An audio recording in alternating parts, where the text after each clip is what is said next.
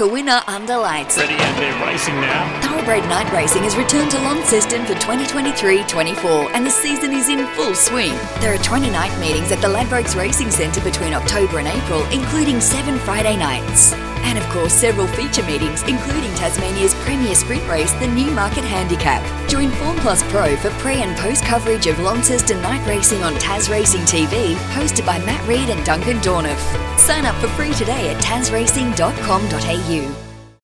Now, the latest news on Tasmanian racing.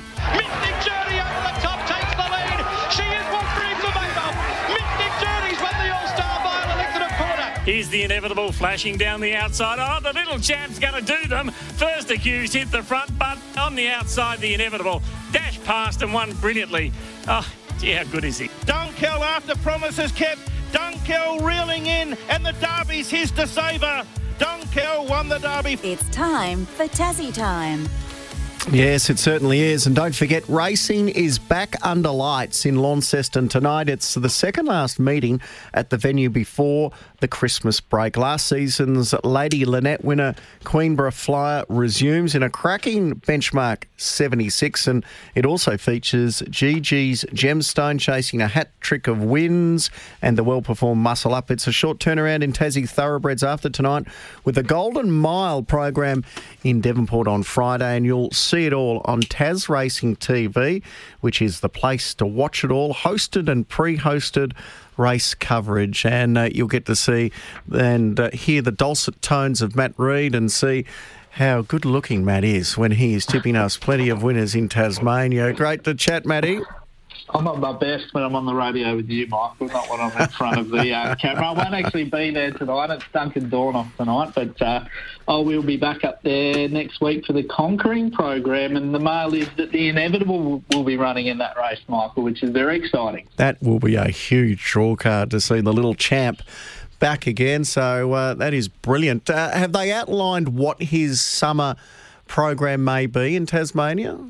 Uh, I think it's still very fluid. There, there was slight discussion. I mean, he was nominated for the Newmarket last week, was the inevitable, and I guess calmer heads prevailed in that um, maybe that was a bit quick after the Champions Mile. So the Conquering's 1400 metres weight for age if they want to follow the same path as last year, it's all very proven, I would have thought. So I guess the question is whether they want to do that. That would mean uh, the Tassie Stakes at a mile weight for age next start. Then I think uh, Thomas Lyons, 1400 weight for age on Hobart Cup Day, and, and the Hell of a Street, which is a mile again on Launceston Cup Day. So I mean, he'll start very short in, in all those races. The inevitable, I suppose, what connections need the way up is whether another trip across the water beckons and, and what that target may be. Absolutely. Well, he wasn't in the Newmarket last week, but first accused was, who's a horse we know very well, and uh, it was a, a, great win. And for trainer Glenn Stevenson, it continued what's been a, a brilliant season. Yeah, absolutely. And that's the thing on his best form. And look, we left Hobart scratching our heads, and um, the team put a lot of work into sort of just change things around. You know, like he's got the ability. Uh, as I said, he wouldn't have blown a candle out. We got back to Washington Hobart, and I thought, oh, you're not having a go, mate. We didn't do anything different. We just through the sand dunes, through the water, the ability was there, and we just hoped that uh, he found his best form. Well, he got him back to form because he was a bit of an upset as far as the market was concerned, but we know he always had the ability. Yeah, it was an interesting race, the, the Newmarket, Michael. So the main lead up in Hobart was the Goodwood, and as Steve alluded to in that post race, um, first accused of 1 1. He was pretty plain. There was sort of only two lengths between first and last in that race. The winner was, I think, seventy or eighty dollars. Hell of a night. So it was difficult to weigh up that form in the market, and, and I was in agreement was that probably those coming in first up, the Alpine Wolves, the Rebel Factors, the Turk Warriors might be uh, the ones to beat it, and they headed the market. But ultimately, first accused, he was given an absolutely sensational ride by Cody Jordan as an apprentice. She won her second new market in the space of three years, and, and credit to Steve he absolutely turned first accused around, who admittedly did start favourite in the Newmarket last year in a race that the Inevitable was in. So he's no slouch. And it's all very easy retrospectively, but no, fourth uh, overall Newmarket for Steve. He won three, of course, with I'm Wesley, and it does sound like First Accused will probably head to the Conquering, where he'll have to knock off the Inevitable, which is something he mm. wasn't able to do last year, but maybe that little different lead up, the inevitable coming via Melbourne, and, and now First Accused winning the new market. He hadn't won for a while, First Accused, so I'm sure he'll take a lot of confidence from that run. But again, it, it kind of adds a bit to that race. And the jury out a little bit on horses like Rebel Factor and Alpine Wolf, who were, were disappointing on face value. So a um, bit of follow up needed there to see where their targets are. Yeah, absolutely. Um, hopefully, we can get those horses back in form. We want to see them all um, taking on each other um, at the best of their ability. There's no doubt about that. Um, other highlights from last weekend or last week?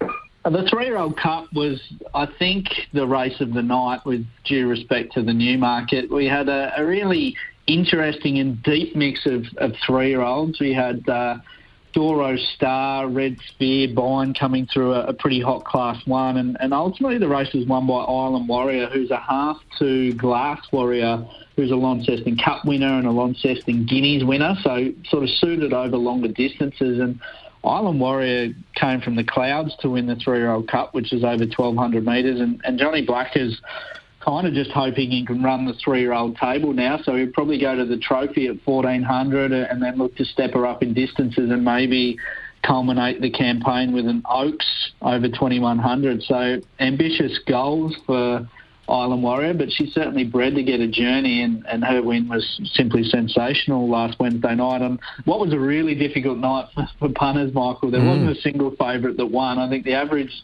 starting price winner was about $13. Island Warrior, I think $25 it paid. So a tricky night for punters, and we'll be hoping things shoot a bit straighter probably starting tonight. Well, uh, that's a nice segue because uh, are you confident uh, tonight that we can get things back on track at Launceston?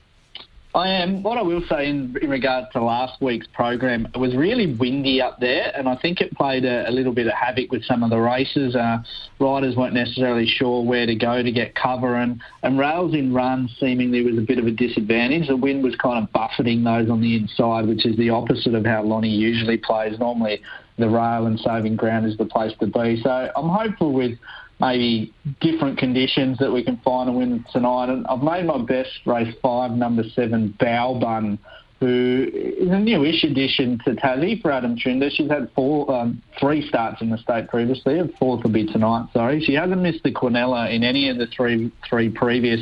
Uh, she finished second last start in the Hobart Class 1, which included Island Warrior, who won the three-year-old cup that I just mentioned. Her maiden win at the start prior, she put a space on them. Second there was Lord Dosis, who's since uh, won its maiden. So the form's really strong. She's in a benchmark 60 tonight, so maybe a slight step up in class in terms of horses that have won more races than her. But I think she's a horse on the up. She should lob on speed for Erica Byrne-Burke, and she looks really hard to beat on a night where there, there aren't a lot of shorties to pile into. I thought she was the clear standout on the program, race five, number seven, Bun. All right, and she's backable as well. So I think we're getting around about $3.40 for that race tonight. The other one that is going to obviously hold a fair bit of interest is in, in race six, and that's um, Queenborough Flyer, who's a $4.40 chance. Uh, uh, what do you make of, uh, of Queenborough Flyer first up tonight?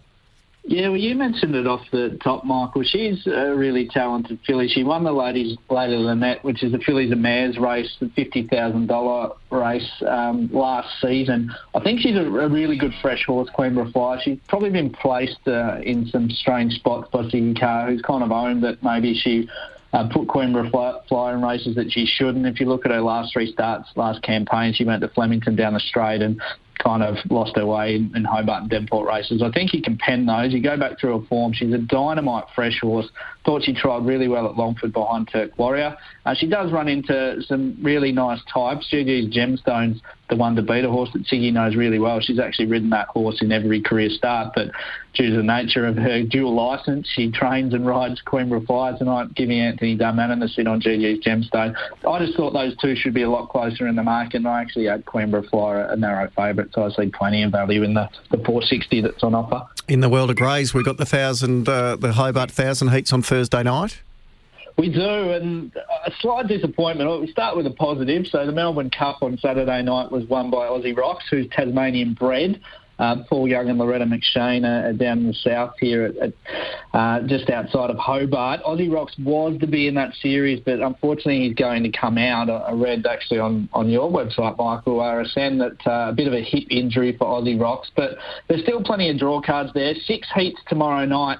Tassie haven't won this race since 2018 as far as the Tasmanian trained dog with Leroy Rogue. And we've actually got the, the pre-post favourite with Fast Minardi, uh, who draws box five in heat six. Other strong chances are, are Raiders Guide and Rojo Diamond. In the first couple of heats, they both draw four. And, and probably the main interstate dogs are Unleashed Kalinda, draws the red in heat three for Jason Thompson, and, and Shimmer Shadow for Thomas Daly, heat five uh, box four. So the favourites haven't fared brilliantly with the boxes, but yeah, six really deep heats, and yeah, we can hardly wait for the for Hobart Thousand. It's one of the real highlights each year. And just quickly, um, last year the King Island uh, took all before it with the the Miners Rest Cup concept, and it's back on again. Yeah, they're going again, the lads. They're, they're not short on the socials. They're always keeping us up to date with their six horses, which uh, I think they're all pretty slow, but from what I can gather, some might, be a lot slower than others. Uh, yeah, King Island, they had their first race meeting last weekend, the first of seven for the season, uh, and they're on again this weekend. It's always a good reminder to let people know about the King Island races because it's a terrific place to visit uh, for the golf, for the produce, but, but the races as well. So uh, kind of keep that on your radar if you're thinking about a trip down to Tassie across the summer. Will do. Uh, mate, we'll catch up next week. Thanks, Michael. Talk then. Matty Reid with Tassie Time.